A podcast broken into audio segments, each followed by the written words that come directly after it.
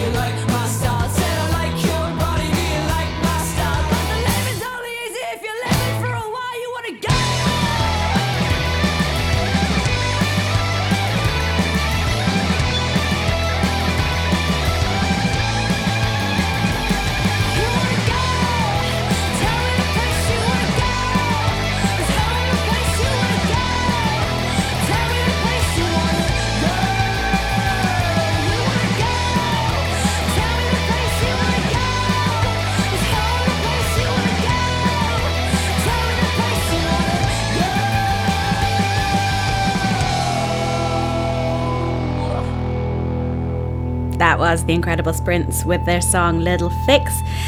Do you like new Irish music? Yes, you do. You are in the right place. This is a jam packed two hours full of brand new Irish music. Uh, now, ordinarily, we would have an arts and culture city guide. This is usually your one stop shop for all things to see and do in Dublin city and beyond. However, it's January. We're going to take a break. Things are quiet. It's time to reset. Yeah, let's just like reprioritize your life. Stay indoors, get cozy, you know, chill for a bit. I'm in Paris. I don't have an events guide for you, but I will next week. Next week, we're back where we're supposed to be usual schedule, usual programming. But for now, let's just continue on with the brand new Irish music. This is Last Apollo with their song Reservoir. I stay up late every night with my best friend. He is the one who I tell when I'm sad. I lie awake every night. He's the one accompany me as I run around the reservoir looking for a hedgehog. He'll stay by my side till my lips turn blue. I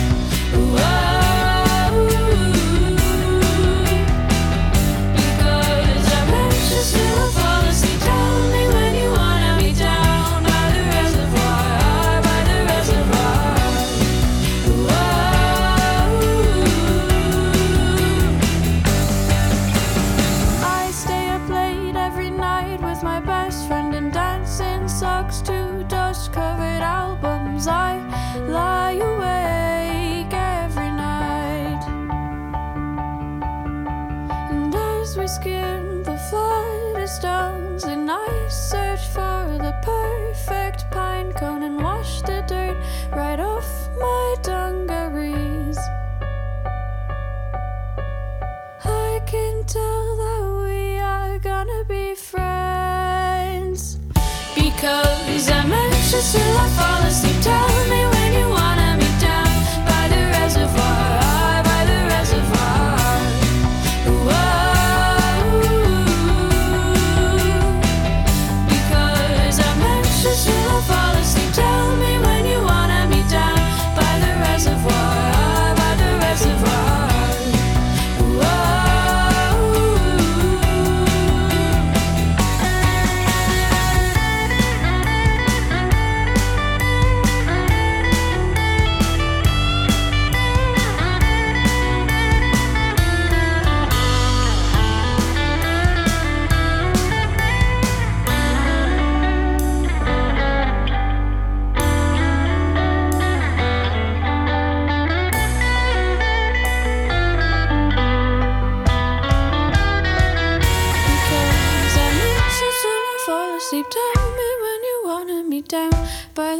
reservoir, by the reservoir.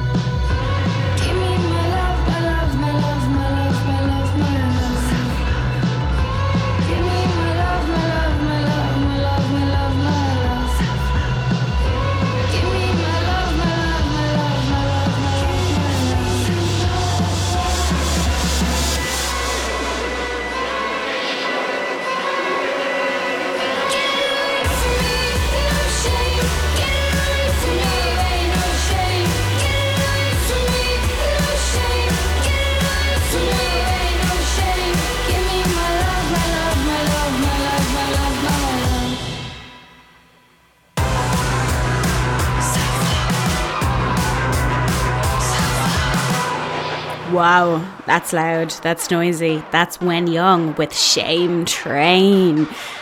Oh, what a gorgeous little outro as well. Um, you are hearing brand new Irish music because that's all we play here on Dublin City FM Spotlight with me, Ruth Medjber. Every Wednesday from two to four, I collect in my on my travels, on my massive amounts of hours of research. I like trawl through the internet and the emails and everything that everyone sends me, and I gather together the best blend of Irish music that represents Ireland right now. That is what you are listening to, and I hope you enjoy it.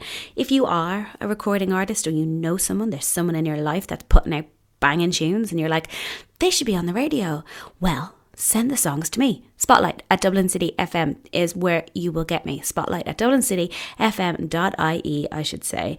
Um, send me some tunes. This is a community radio station. It's built around you. It's built around you and what you love, the places you like to go, the people you like to hang out with. Send us all the stuff. It's all good.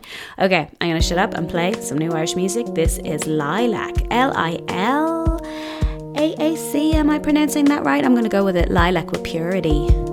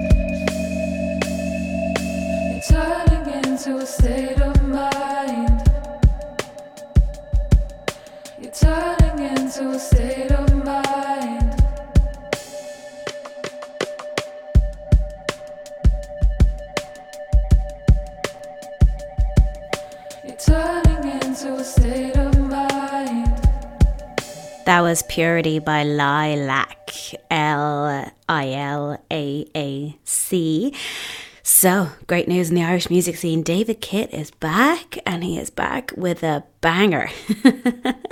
I love David Kitt so much. I mean, he just brings out some great tunes under his own name of David Kitt and then New Jackson as well. Anytime you see him on a festival lineup, you know you're in for a good time. Good skin, good soul, great songwriter.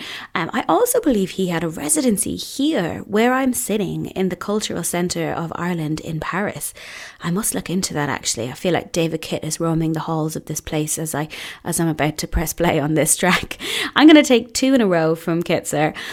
I'm going to play one that I particularly love off the Big Romance because who doesn't love the Big Romance? You know, even the bar that has its namesake down in, ta- in town. I mean, even that's a beautiful place with great sound. Oh, I'm just in love, just in love. Here is David Kitt, two in a row.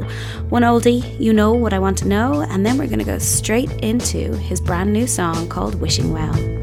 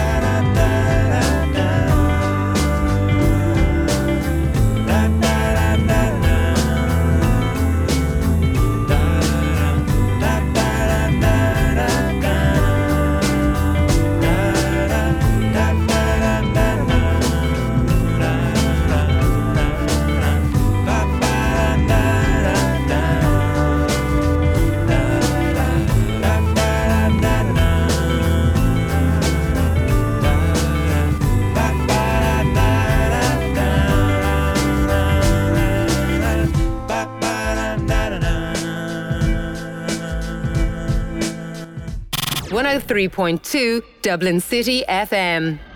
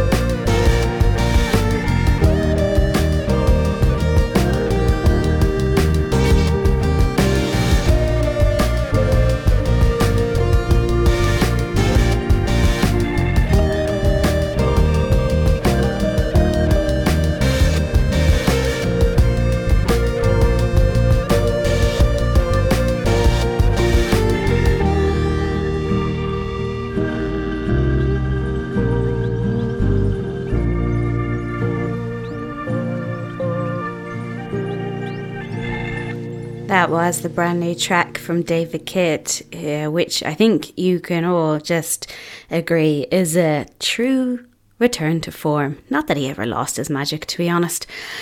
Ah, okay, let's keep it Irish, keep it lit. this is an artist I have come across on a playlist. I don't know much about them. Their name is Abe Soare, S O A R E, and this is their track Oasis. Take me to the beach. Run my hands along the sand. Be my referee. Tell me I will understand. Been a cold, dark night in the desert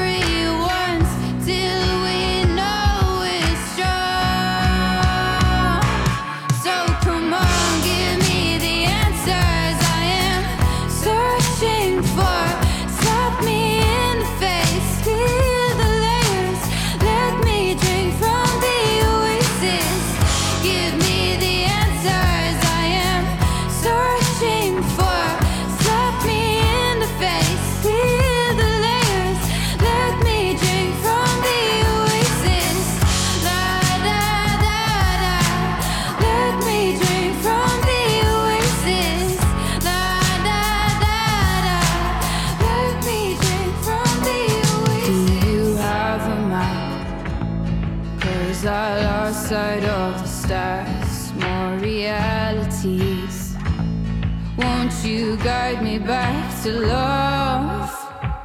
Been a cold, dark night in the desert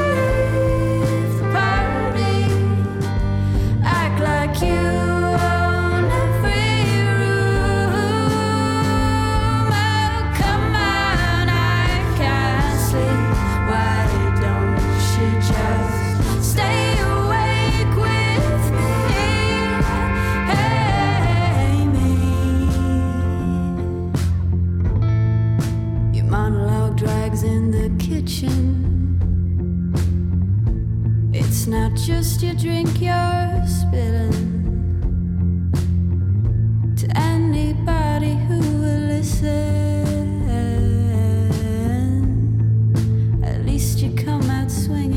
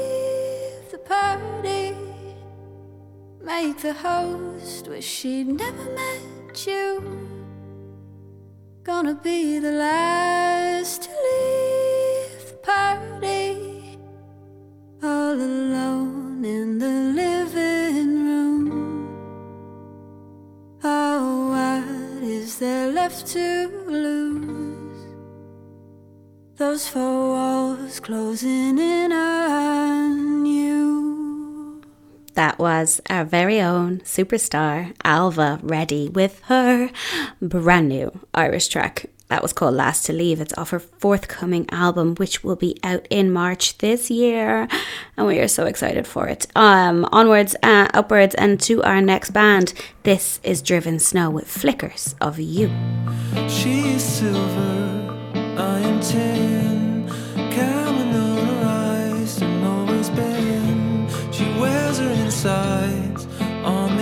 On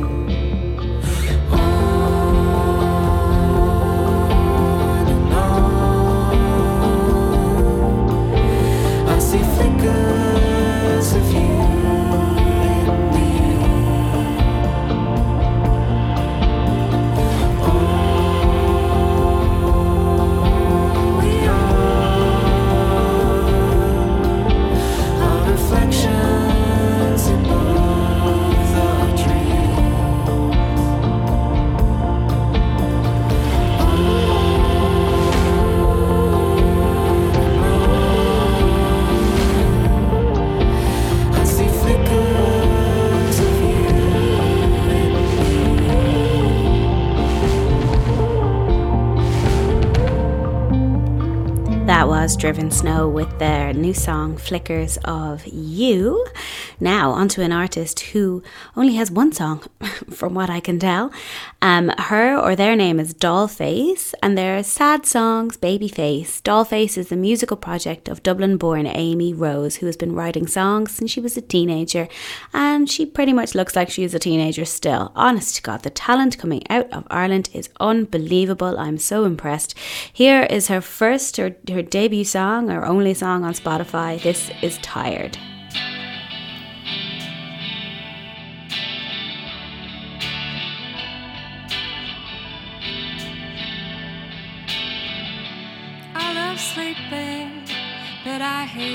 Waking up.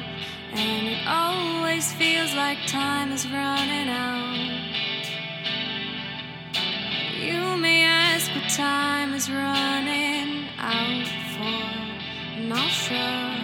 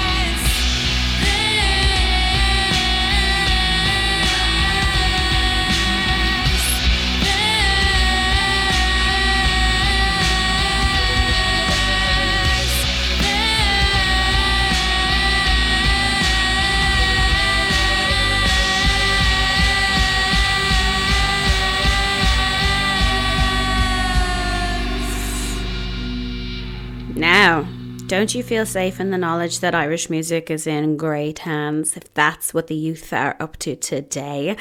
So impressed. That was Dollface with Tired. Um, now, as I'm broadcasting from Paris, I thought I might be a little bit homesick. I did. It's three weeks away from my beautiful fair city of Dublin, but I'm kind of loving it. I really am. I'm kind of loving it. Who's to who's to say why won't I stay forever here? I would if I could. Here is Nell Mescal with an aptly titled brand new song called Homesick. In a hotel lobby, rich kids with all the trimmings. Their outfits hurt my feelings. Oh well. I should probably send you a postcard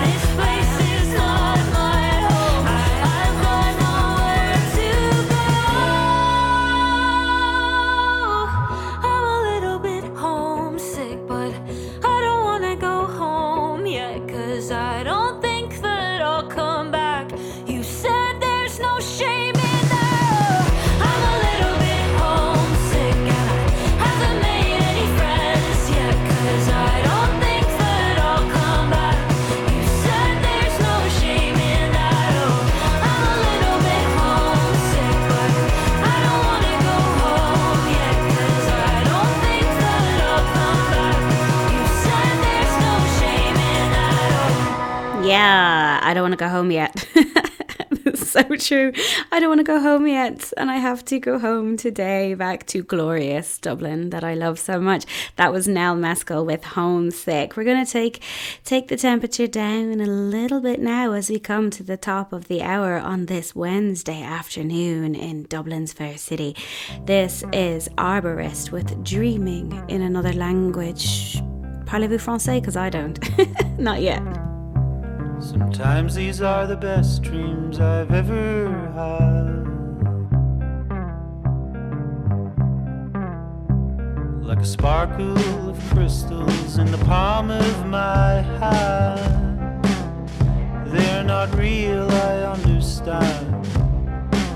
But oh, so much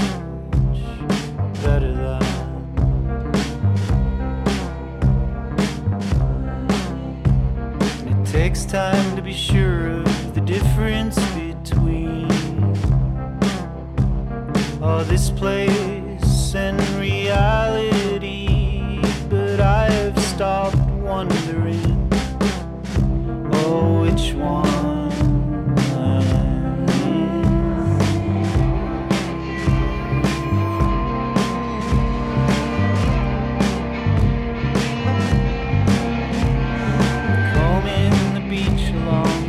bonfire on a cool Irish evening that's threatening to turn like I threaten to turn. I'm always threatening to turn. I'm drawing in in the clutches of a crippling debt. Yet in some ways I hold it is a mark of success. I'm producing my best. They just don't pay me.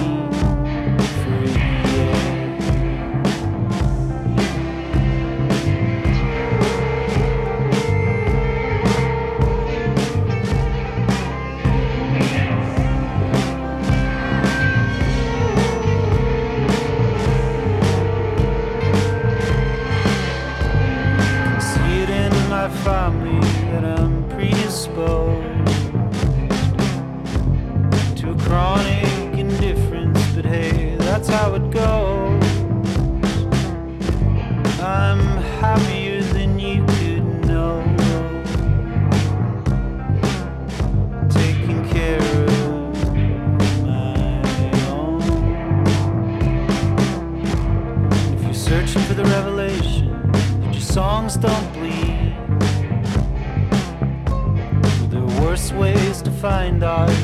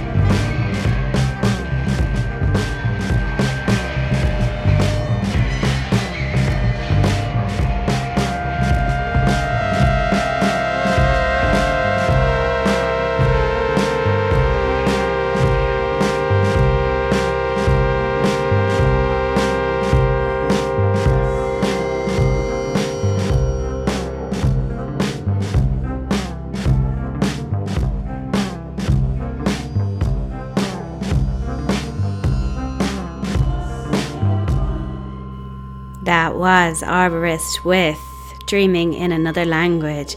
How bloody beautiful was that, right? Just a nice six minute banger to kind of ease you into the middle of the week. Ah, speaking of which, we usually take time out here to play poems on the radio because everyone needs a bit more poetry in their life, right? I mean, I do. But I don't have any poetry, but what I do have coming up in the next hour is an incredible interview with actor, performer, director, all round sounder that I've gotten to know here um, in the CCI in Paris. Her name is Annie Ryan, and she sat down with me at the kitchen table downstairs, and we had a good natter that I think you will find interesting. We talk about everything. We talk about being an artist. We talk about how her mum ran away from a convent. It's all there. but for the next couple of minutes before I bring you to the news, I want you to take stock of your life, take stock of all the good things you've got going in on. If you've got your health, then be thankful. If you've got your family, then be thankful. If you've got a cup of tea in your hand, then be thankful for that. Um, this is a band or an artist called Nogi Mix.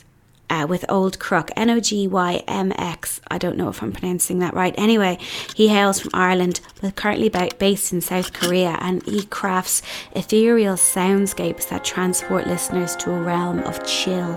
That's what we want. That's what we're after. This is One Night in December. Sit back and enjoy.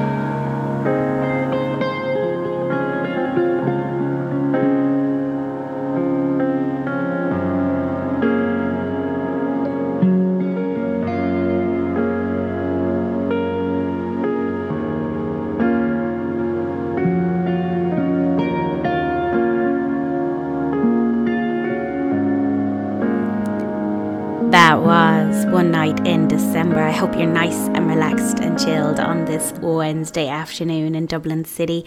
And I hope you're enjoying the show. Stay with us after the news, where I am going to bring you a little interview I recorded just a couple days ago at the kitchen table with director, actor, good friend, beautiful soul, Annie Ryan. Annie Ryan, thank you so much for taking time out of your beautiful schedule here in the Irish Cultural Centre in Paris to come and talk to me today. How are you? I'm good. Yeah. Yeah, I'm And good. you're here on a residency, an artist residency. How long are you here in Paris for? I'm here for the month of January. Uh, so the idea is that if you get the residency, then you can come for three months. Mind you, they only offered me one month. I so I think think it- they have like a backlog from COVID. up. Yeah. Um, so apparently I can apply again. And then I thought I might as well just do it in January because I don't really know what's in store for me for the rest of the year. So I thought I might as well do it and get it over with kind of thing. but um, but it does mean that so I'm here for the month. I did go home for a funeral in Mayo for one of my cousins, which was unbelievable. Like I'd done the Dublin funeral thing, but the Mayo funeral thing's on a whole other level. Was it huge? Oh my was god, it? it's huge. Your cousin, of course, was just this immensely well-respected journalist. Yeah, Ailish O'Hora. Uh, so anyway, terrible, um, Yeah. terrible tragedy. Really, like, But a great send-off. An amazing send off, like extraordinary. And they must be all exhausted a week later, you know. So you were here just on a very short stint, a month, Yeah. and then you had to interrupt that with, you know, with a, a life break. Essentially, we'd Mm. all love to come and sink into Paris life and be an artist, and really, I think the the point of this residency is that you're supposed to just disconnect from your other life and sink in and get to grips with what you're doing. But then life pops up, right? Sure, and also like you're supposed to do something when you're here. I am kind of doing something. So you know, when you propose to come, you know, you're talking about what work you're making. So I'm in transition after a very long career in theatre. I had my company, uh, the Corn Exchange, which kind of exists still, sort of. I mean, you founded that in 1995, right? That's a Yeah. huge achievement. Yeah, it was a long it was a long um old road and it's still like I can kind of revive it when I want. I bought the name for 20 quid. but the but the company was cut by the Corn Exchange, uh cut by the Arts Council in uh, a couple of years ago and so we had to kind of fold the whole like proper operation which was a lot of work and kind of mad. For anyone So- that's listening that might not be familiar with what the Corn Exchange is and what you do, give us a little brief kind of line of what it was or what it is or you know what it's going to be. so it's uh, a theatre company that is based. Uh, that where the work is based in ensemble practice, so it was very much about running people around a room and embodying character in a really deep way, and oftentimes finding story from that. But we also just did plays that exist, but in sometimes a very stylized form, which was like a v- very highly physicalized, emotional um, kind of expression of uh, emotional states. Uh, sometimes in kind of wild makeup, but then sometimes it wasn't, didn't really look like that, but it was still deeply embodied. Um, uh, we made all kinds of stuff, kind of from site specific original work to, um, you know, Beckett and I mean, Tennessee Williams Yeah, you've done loads with it, absolutely loads. And so, like, 1995 is such a journey ago. Mm. And now you mentioned that you're in a transition period.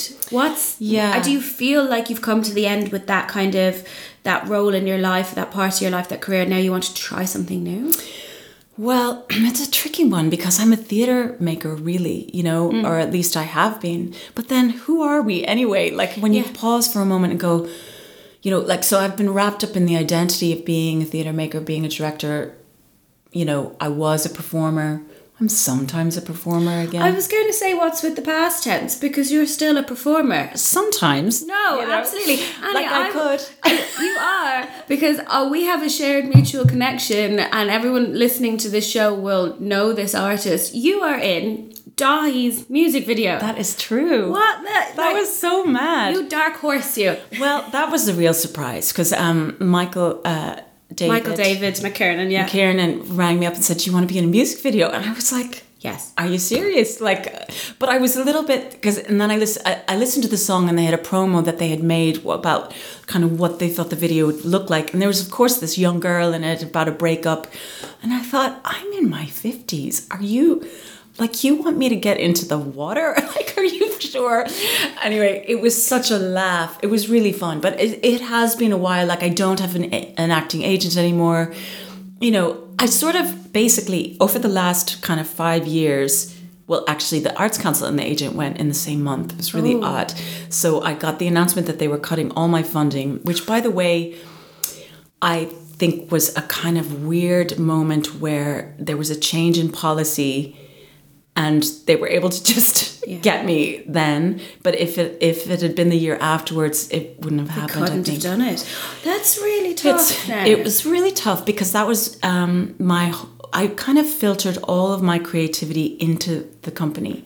So whatever, and uh, and I was, and now and am interested in making work that really celebrates women's voices and women's experience. So this was a program I was proposing that was entirely female work great. with uh, partnering with this great young company called Chaos Factory, you probably know, as well as doing all this adaptation work with Emilie Pine. And anyway, it was really a great program, but it just you know wasn't strong enough, or they, I think they didn't ring fence enough money around this one grant. Yeah. So a lot of other people who got a lot less than what they asked for that particular year. In any case. But I, that's I not was never gonna I was also very frustrated with the model. So the truth of it is, I was kind of for the last maybe five years at the company, I've been feeling like I needed more support for really what I wanted to do, Mm. and the kind of delivering a show every year. I know it sounds like you should be able to do that, and I did do it, but you know you're always balancing about five projects at the same time and some of them come to fruition and some of them don't for all kinds of reasons. So i was always saying to the arts council like okay we said we were going to do this one but here's how this is really going to play out. Because the grant is, was really small. So it was like enough to deliver kind of one show with a small cast say and then develop a number of other things in a small way but not a big development. Like not enough to really throw a lot of actors in a room for a significant amount of time you know? So it, it was it was a tricky one. And you know there wasn't much of an infrastructure. I'd one other person helping me on a two day a week basis. Yeah. and i had a lovely board like they were fantastic. So i'm not complaining but i definitely was feeling the crunch Yeah. and feeling like i wanted to expand and that i couldn't. It was probably all in my head. I probably really could have expanded. Everybody was going you can do whatever you want with this company. But for some reason I, I felt really strangled.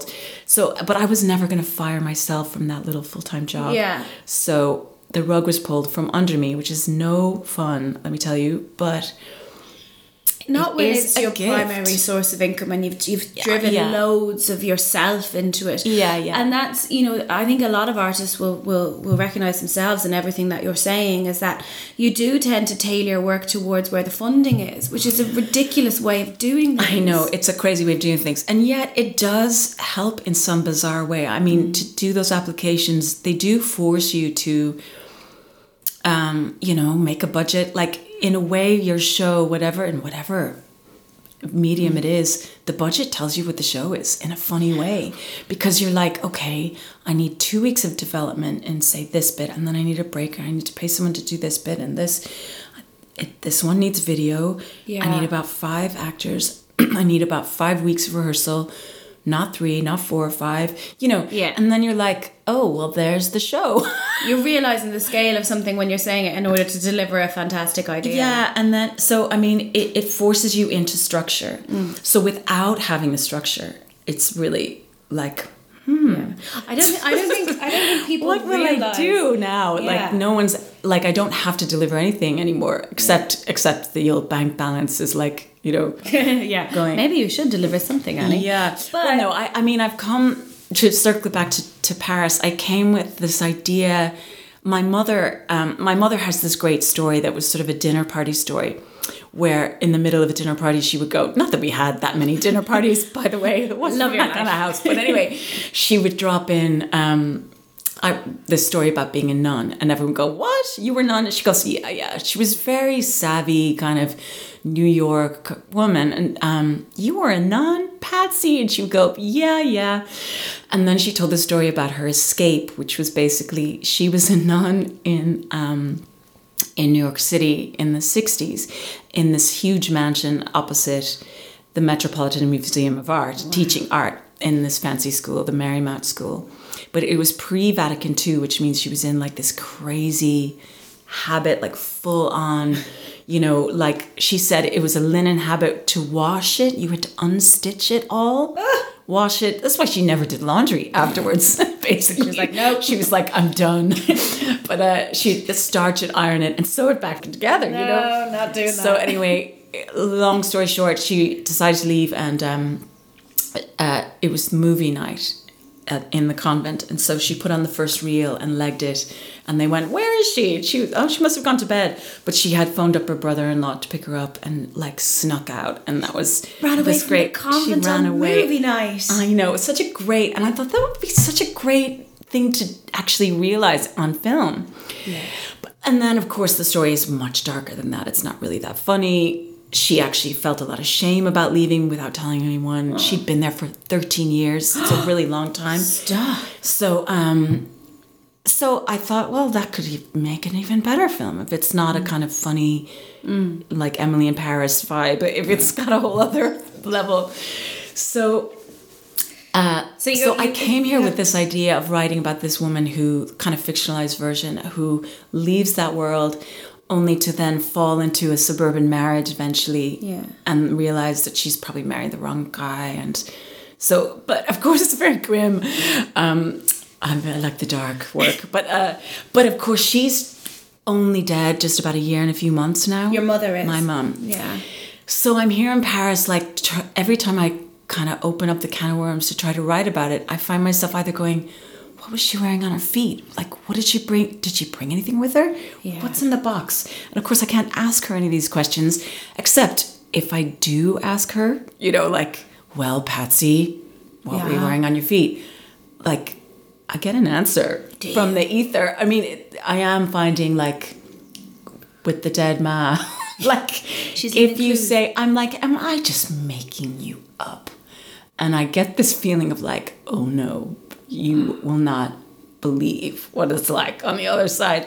So I don't know. I am probably making it up. But you then- have to, you have to live know. through her. This is fantastic. And Yeah. of course, you know, Paris is special for the both of you, right? She, Yeah, she she loved Paris, but she and particularly this area. Funny, she brought me here when I was sixteen, and then we went from here to Ireland for the first time to meet all the cousins, all the Irish cousins. Um, a million years ago, in like 1986, I think it was, and it was just on the brink of my first acting gig, actually, where they had to ring me in this hotel in Connemara where there were like two phones in uh, Clifden, like literally the hotel and the, the town square. And somehow they got in touch with my dad, who got in touch with cousins, la la la, and found me. And I had to, like, they wanted me to fly to LA to do a callback. This is back in my glamorous movie days. What was your What was your first acting job? Well, it, it was wasn't my quite my first one, but it's in this early days. It was this movie that really didn't go anywhere, but it was called Three O'clock High. But uh, it wasn't a great movie in the end. But it had a lot of aspirations. It was really fun to do. Um, you You've know, been in to- some amazing movies, though, right? I mean, do you want to drop that one? Because like when when you go onto your IMDb, I'm just looking at it oh going, Oh God. "This is I brought this up, which I can't believe. But anyway, you." Yeah, you but this did. is a long time ago. You know, as a teenager, basically, there were a lot of people making movies in Chicago, which is where I'm from, and we. I was part of this uh, incredible acting school, where the basis of the work was very much the work I've been doing in Ireland for all these years. So it's physical, it's improvisational, it works on impulse. It's not, I mean, yes, there's a little bit of the Stanislavski method work in that you have to have some sense of what your character wants to do and all that. But it isn't that really, there's the method school in New York is much more about like the intensity of like I have to be truthful. And that intensity often prevents people from being able to actually play anything. So I'm from this uh, more Chicago style work. So when they started making movies, teenage movies in Chicago with like John Hughes and all those people, um, all of us were cast. So like some people became really famous, like John Cusack or whatever. And then, you know, other people didn't like me. but anyway, but this is a long time ago. And I really could have followed him and all those other people out there. But in in the late 80s, I'd already had my Me Too experience. And um and other people were telling me about their ones. And of course, in those days, we didn't even think of it as a Me Too thing. It was just the way it was, kind of. I don't know, but I That's and I. I didn't have a kind of cognizant sense of it, but I definitely was like afraid of the wolf kind of thing. And I was right, I think. You and I wanted to be definitely in charge. I didn't want to be and also I wasn't didn't feel castable then. So I I wasn't sort of tits and ass enough to be like, you know, I'm not shaped that way. I'm also not that funny. So I'm like I'm not the funny one. I'm not like I could have maybe been they weren't really doing indie leads Yeah, that I, yet. I get it. Like You late know? late eighties was a very very yeah, and into the nineties cast. is now Yeah. famous for being like the most misogynist time in Hollywood. But even like one of the girls from the uh, it's the Piven Theater Workshop, so uh, was the place I grew up in. But um, one of the actresses is Lili Taylor. Who uh, w- did amazing movies at that time, but she often like she was in one movie where she had to like wear this big fat suit and she played this like ugly girl. And you're like, she was not ugly. She was extraordinarily charismatic and interesting looking, and you know she wasn't kind of Hollywood glam, but she had a she had a really great career considering, but Well, I the think- time. But anyway, so I, my instinct was to I wanted to go away, and I had been to Trinity already.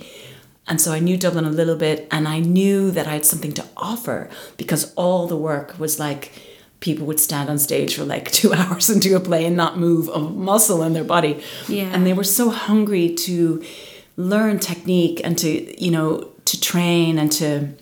Well, isn't that great now that you can sit here with me all these years later and be very proud of the body of Oh, work yeah. that you've done? Oh, yeah. I mean, even, you know, not everything totally hits the mark you think it's going to make, but that's a long trajectory. That's what happens.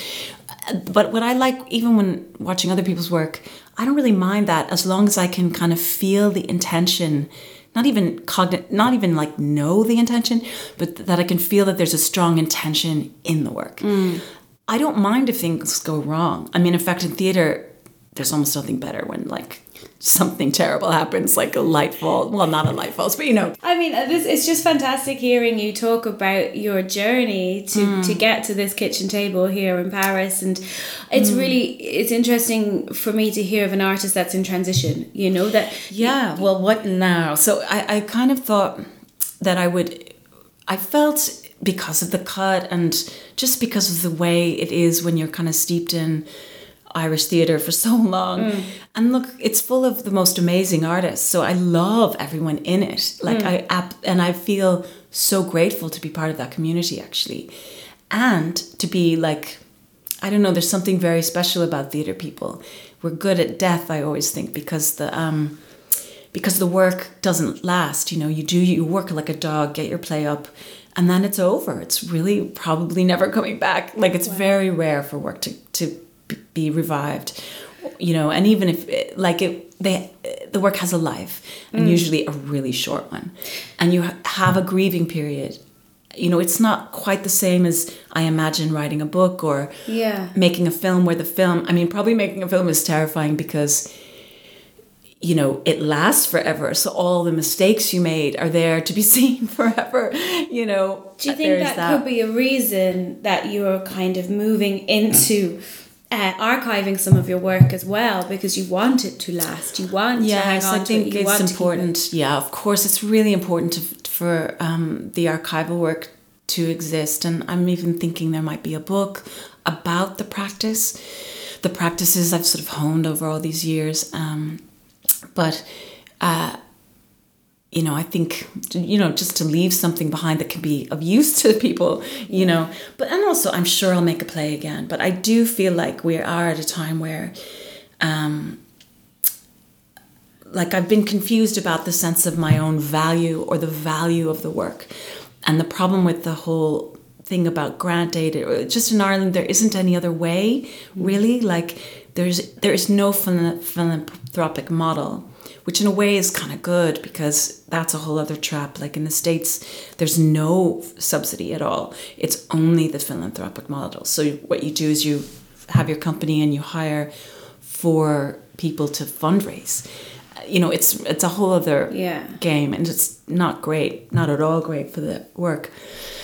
But I think we get trapped with the idea that you know your grant level or you know what you're able to get out of people becomes your value.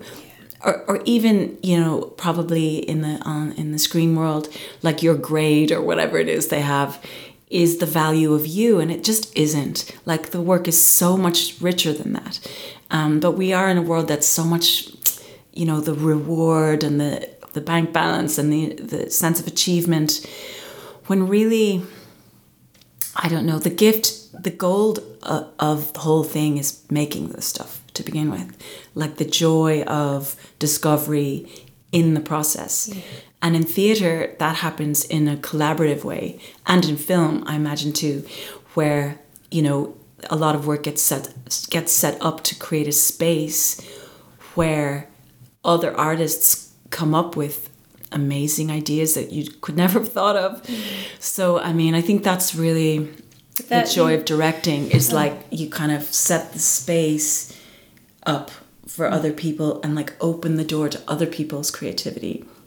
And then they delight you with like, oh, yeah, okay, that that direction. is, you know, you're walking into this space now. You're you're the artist coming Yes. into the cultural center here in Paris, the space Yeah. that's been set for you, and now everyone's kind of like, "So Annie, what's next?" I know. it is sort of like being I don't know. Yeah, it's like not like being an actor, but it remi- it's sort of like a reversal. Yeah. Yeah. And so I don't know, I need to I'm still very much in the winter, you know. I feel like it's still January. it is. So I'm trying not to give myself too hard a time about it. And the mother's only just in the ground, short time. Like Yeah. I don't have to rush this. And there's a whole bunch of other projects sort of simmering. So it's a bit of a mess in a way, but I think that's probably true for a lot of people. It is, and, And it, you know you're in a perfect, like, mm. perfect time to be in a bit of a mess, and then you know give yourself time to just to just grow and to something will sprout in the spring. We'll see what happens, but you're definitely in that lovely period of transition that I think a Mm. lot of people overlook and that we don't celebrate enough as artists. You know, Well, even in the process, you need to go to the like in order for anything to actually happen. I like in in the in the teaching of the improvisation work, um, which also translates into the work with text, where you know what the next line is going to be. The practice is like to stand at the edge of that abyss and not know what's going to happen. And step into the unknown. It's really, really, really scary. So, like, my job as director and teacher is to like hold with great, great care and go, that's it. Come on, step into the abyss. It's okay. You'll be held. I think you know, but that's exactly what it's like for all of us all the time. the way you're speaking know. now, and I know only met you like two weeks ago, and I've loved meeting you. I've loved hearing all your stories, but you are such a nurturing person that. I, I'm hearing this about your work and the way you handle actors and you handle, you know, like people who are creating work around you.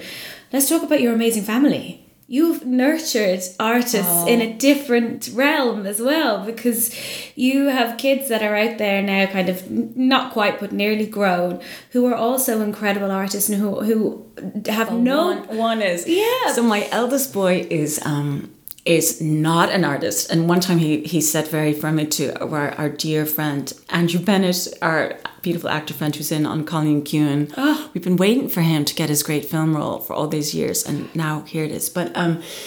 Anyway, he said to Andrew years ago, "I'm not in the family business. Meaning, like, I'm not in the theater. No, no, No. I'm not." And Andrew said, "But you are in the family business." He said, "No, no, no, I'm not. I'm not." And, but you're into rugby, and Michael, my husband's father, was this famous international rugby referee, John West. So, and our, and Thomas said, "Oh yeah, I guess yeah, okay." So has that sense my of family. family. Yes. Oh, so that was lovely. So he's not firmly not an artist, but he's definitely a big rugby fan, like knowledgeable about rugby, and um, and then the younger one is Ollie Ollie West, who who's like, you know, if we can get him through the leaving cert, it'll be.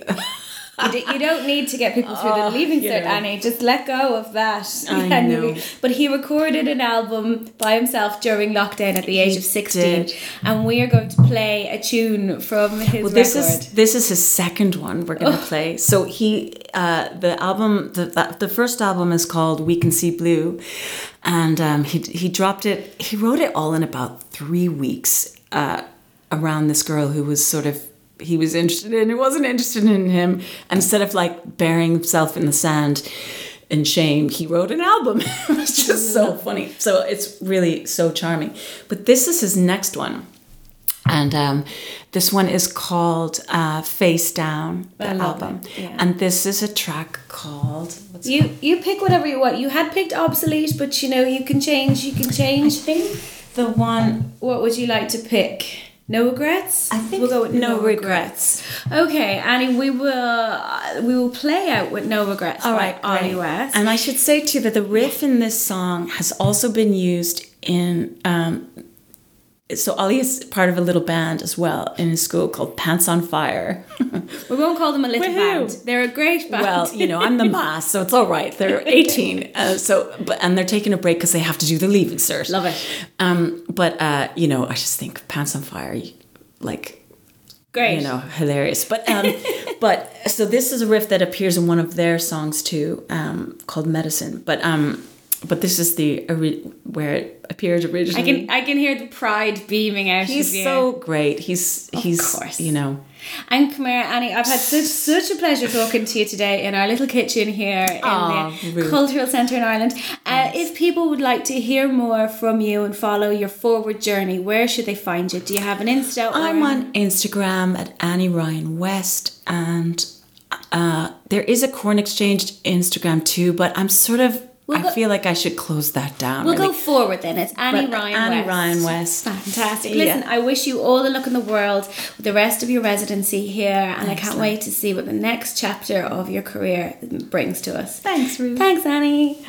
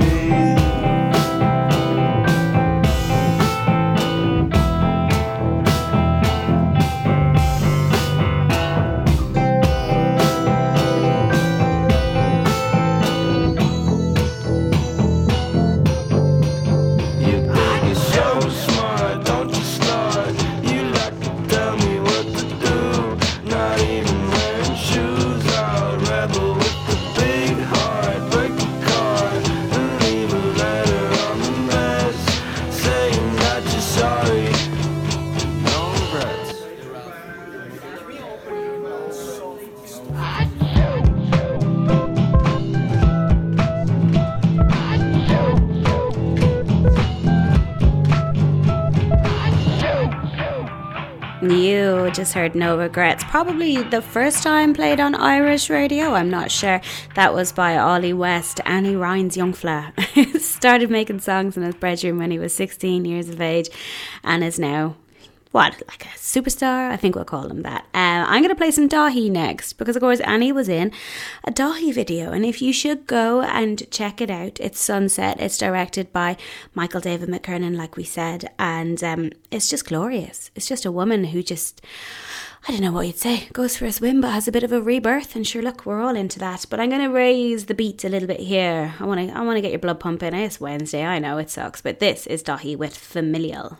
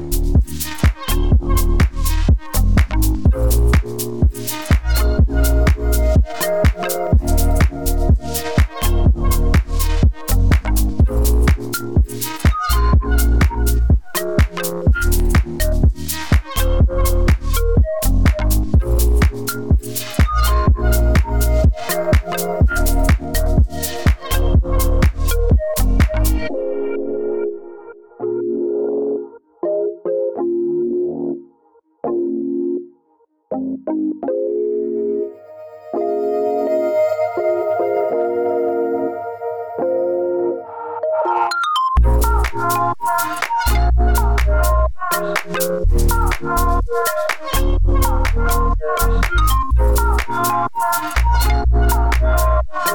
we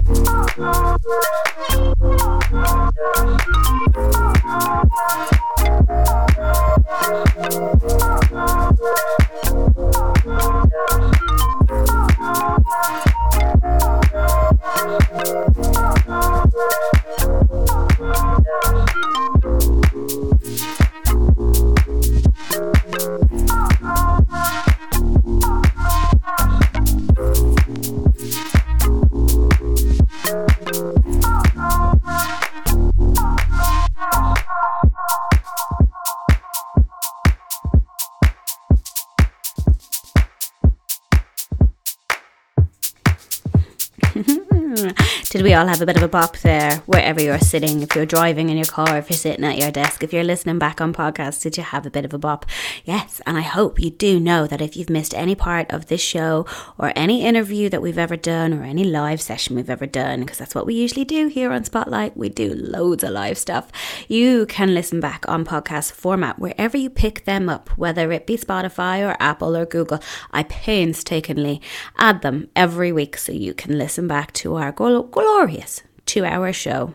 and of course, if you are listening on podcast, then you're missing out the opportunity of listening live on Dublin City FM every Wednesday. It's from 2 to 4 p.m. I'm going to take a track from, oh, before I started talking, you heard Mild with Dial In. I figured that would bring us nicely from Daithí, a bit of a bop. And we're going to go to FA with Loving Girl right now before we nearly come to the end of the show.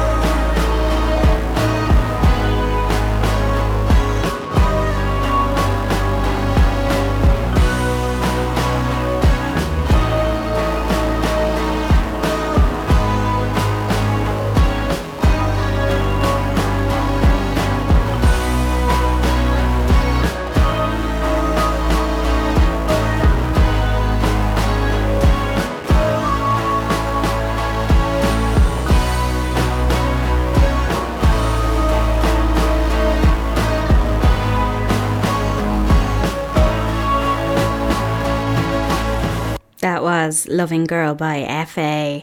Now, this is my last few hours in Paris. How sad is that?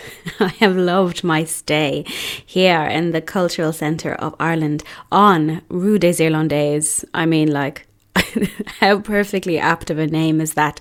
It's this glorious big building where artists and musicians and poets and writers and theatre makers and people come to kind of chill out and hang out together and work together, collaborate and meet up and open a bottle of wine and discuss things or maybe tuck themselves away and do some reading or whatever it is. I booked three weeks here to save myself going mad in Dublin in January and I said, you know what?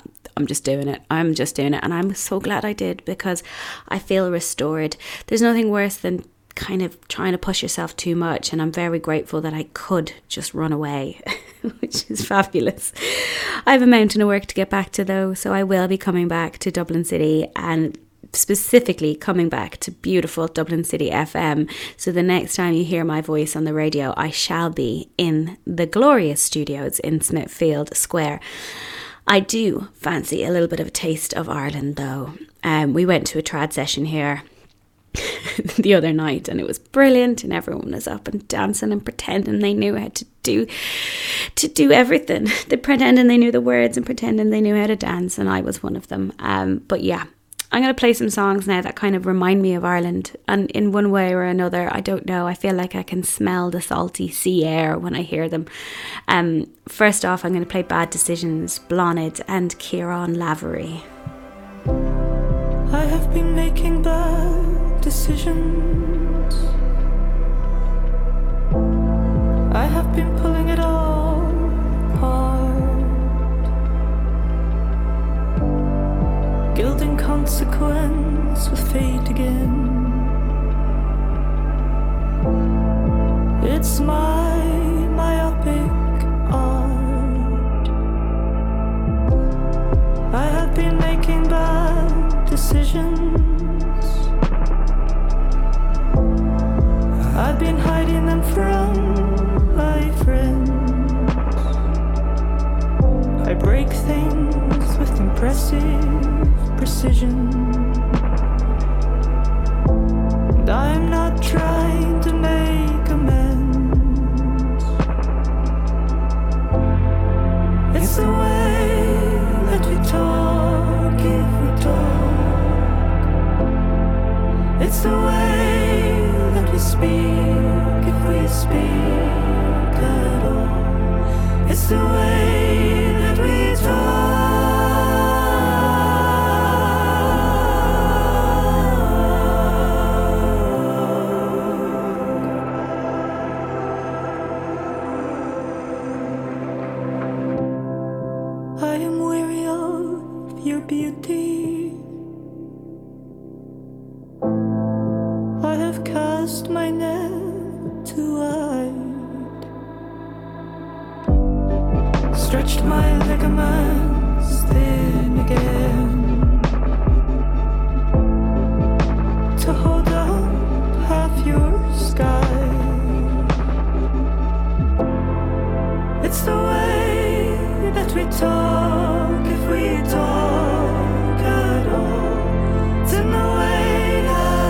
speak, we don't speak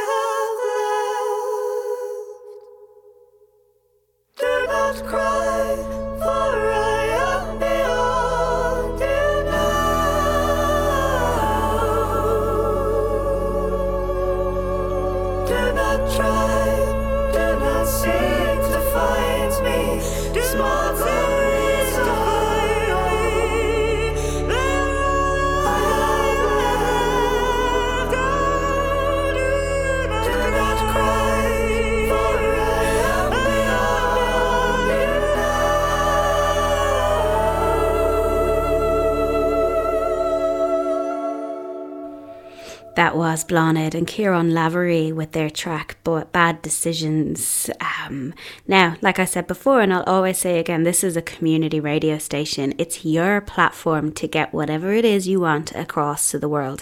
Use me. I volunteer to do this every week. Um, and I enjoy doing it. I enjoy listening to everything that you send me, be it music or poetry, and I enjoy reading about all the cool stuff you're doing, like putting on performances and, you know, building new bookshops and opening this, that, and the other. And yeah, so tell me, use me as your community notice board. Send me an email, spotlight at dublincityfm.ie. We're going to be back to our kind of regular format of interviews and musical performances and poetry readings and the all crucial event guide. I will be your one stop shop for all things happening in Dublin City and around Ireland. So just send me all your stuff. Here, keeping with my little flavour of Ireland, this is Joshua Burnside with Woven. woven through your head like black thread, tangling up everything you think. Want a snippet, roll it in a ball for a kitten to play with, stretched out on the floor. The days are long and the nights are long. I'm sorry if I were Kronos. I eat you up, live inside me warm, safe like a baby, never born, never dies. Like a baby, never born,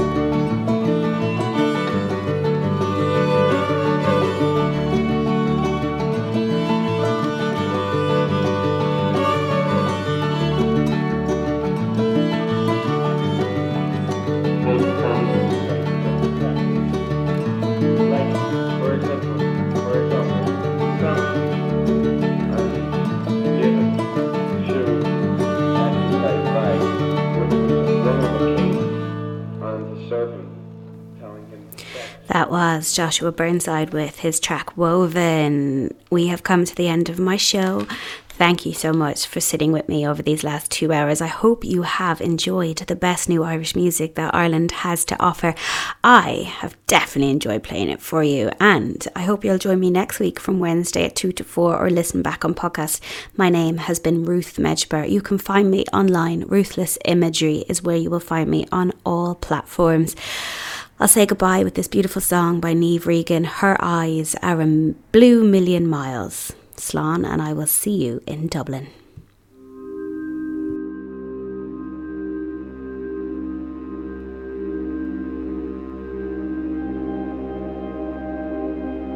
I look at her and she looks at me. In her eyes, I see the sea. And I don't know what she'd see in me. She says she loves me.